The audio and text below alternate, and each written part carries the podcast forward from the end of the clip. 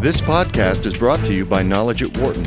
For more information, please visit knowledge.wharton.upenn.edu. A Race to the Bottom Assigning Responsibility for the Financial Crisis. The global financial meltdown has been marked by shortages of oversight, due diligence, moral fortitude, and common sense. Today, approximately two years after the housing bubble burst and world stock markets collapsed, possibly the only surplus left from the crisis is that of finger pointing and blame. Quote, the question of blame has been one that's been on a lot of people's minds, says Wharton Dean Thomas S. Robertson, introducing a panel discussion this week titled Responsibility and the Financial Crisis of 2008. Attempts to pinpoint who or what caused the global financial crisis usually results in a long list of suspects the Federal Reserve, government regulators, credit rating agencies, the Securities and Exchange Commission, subprime lenders and borrowers, and even business schools have found themselves at the end of an accusing finger. Quote, Whether they bear some responsibility or not, Robertson says, we have an obligation to immerse ourselves in the question where do we go from here? End quote. The panel of professors from Wharton and the University of Pennsylvania spread the responsibility around. The possible culprits they identified ranged from global capital imbalances to outdated regulatory structures. Some found fault with the private sector and greed on Wall Street, while others argued that the government had not been held fully accountable for its failures. Perhaps the only common ground was a belief that there are no simple solutions. Oversimplification of complex problems is dangerous, some warned, and in itself might have contributed to the crisis. According to Wharton finance professor Franklin Allen, there hasn't been enough focus on the real causes of the financial crisis, which he traces to loose monetary policy and global capital imbalances. Quote, the public sector has done a very successful job of pushing blame to the private sector, he said. So, for example, there's a lot of debate about consumer protection, but not the Federal Reserve. There is little talk of reform of the global financial system. End quote. The immediate cause of the crisis was clearly the housing bubble, Allen said. From 1890 to 1996, real housing prices rose 27% whereas between 1996 and 2006, they rose 92%. Quote, that's more than three times as much, and that's the problem. End quote.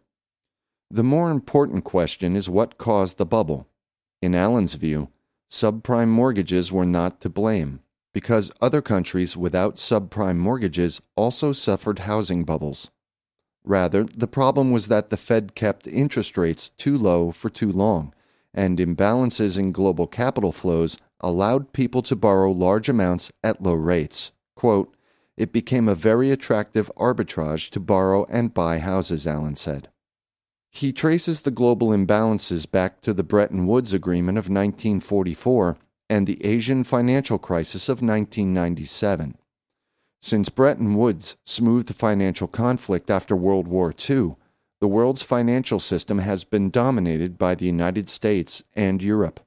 As a result, Asia had little representation at the International Monetary Fund when its financial crisis unfolded in 1997. Unable to get the loans they needed during the crisis, Asian countries subsequently piled up safety stashes of $4 trillion in foreign reserves, money that ended up being invested in U.S. debt and contributing to the housing disaster.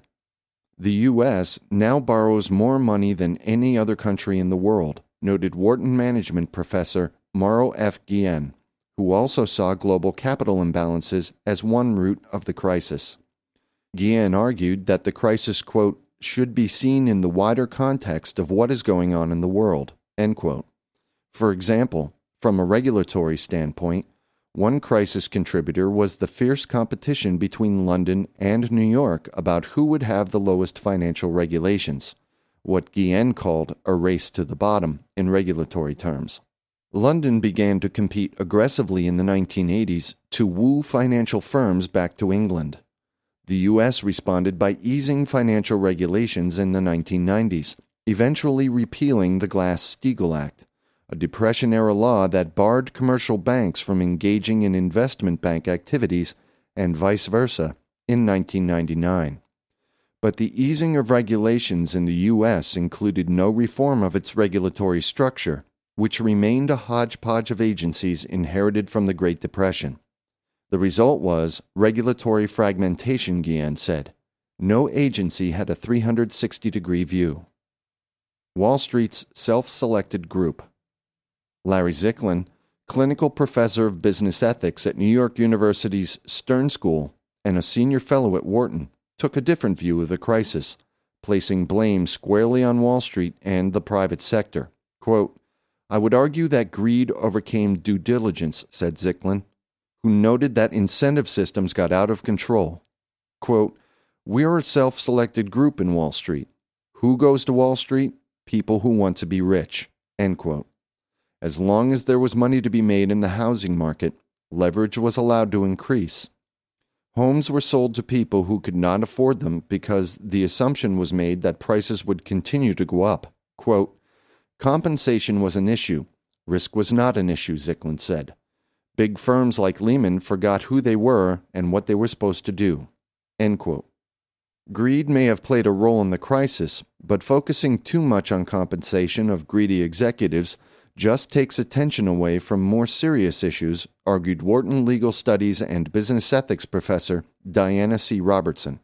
Quote, do we have sufficient consistent empirical evidence to suggest that executive pay packages led to excessive risk taking, as has been alleged? Would we still have a financial crisis if the pay schemes had been different? It is difficult to say. Wouldn't it be of greater benefit to focus on risk itself, on leverage, on the models used, and on accountability. If we changed the compensation without changing these, it seems likely that we could end up with another financial meltdown.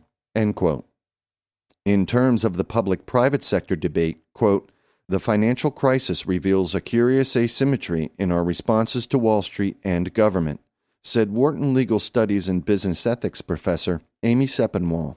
Quote, both are reported to have failed spectacularly, but in the case of Wall Street, the failure is seen as an expected lapse, while in the case of government, it is seen as a calamitous disappointment. Sepinwall suggested that individual investors share as much responsibility as Wall Street for the crisis. Quote, Wall Street is in the business of courting risk, and it is in the business of courting risk because the investing public has given it that mandate, she says. Individuals prefer to spend rather than save, and as a result, demand the kind of financial alchemy that can transform one's house into a virtual ATM, or one's exceedingly modest savings into a fiscal cushion that can sustain a long, comfortable retirement. Fund managers are willing to oblige. Risk, then, is the inevitable price of our preferences for leisure over toil and consumption over savings. Wharton Legal Studies and Business Ethics professor David Zaring sees the crisis as a failure of institutions. In a global world, you would think that there would be a global response to such a crisis, but most of the world's financial networks failed. For example, the Basel Committee on Banking Supervision, a global forum established to improve cooperation and banking supervision worldwide, quote, had literally nothing to say in response to the financial crisis to any extent we've seen a global response, it has come from politicians. Both the public and private sector share blame for the crisis, suggested William W. Bratton, a visiting professor from Georgetown University Law Center at Penn Law School. Quote, this was not the unforeseeable perfect storm, said Bratton, who argued that both Federal Reserve Chairman Alan Greenspan, as well as the banks that made risky loans, could have seen the crisis coming. Quote, in the years leading up to the crisis, more and more smart people on both sides of the public private divide were looking harder and harder at systematic risk. Why didn't anybody look at the markets and connect the dots? Bratton asked. It was partly because the core dots were financial products that were supposed to make the system safe, diffusing rather than concentrating risk. And it was partly because nobody had a complete set of information gathered for the purpose of dot connection and I think it was also because those responsible were very content to operate in a political economy built on the idea that markets control business better than government does. End quote. Such simplistic beliefs themselves may have contributed to the financial crisis, suggested Wharton management professor Witold Henisz. Quote, the responsibility for the current crisis and its predecessors lies in an oversimplified dogma or political doctrine that, while once necessary to achieve political support to undertake reforms needed to emerge from a crisis, continued forward in self purification and extension in a manner that ultimately sowed the seeds of its own demise. Simple policy answers, such as markets work or markets need to be controlled or regulated by government, lose sight of the complexity, contingencies, and uncertainty that characterize reality. Eventually, hubris sets in as policymakers, academics, and those listening believe the simple answers.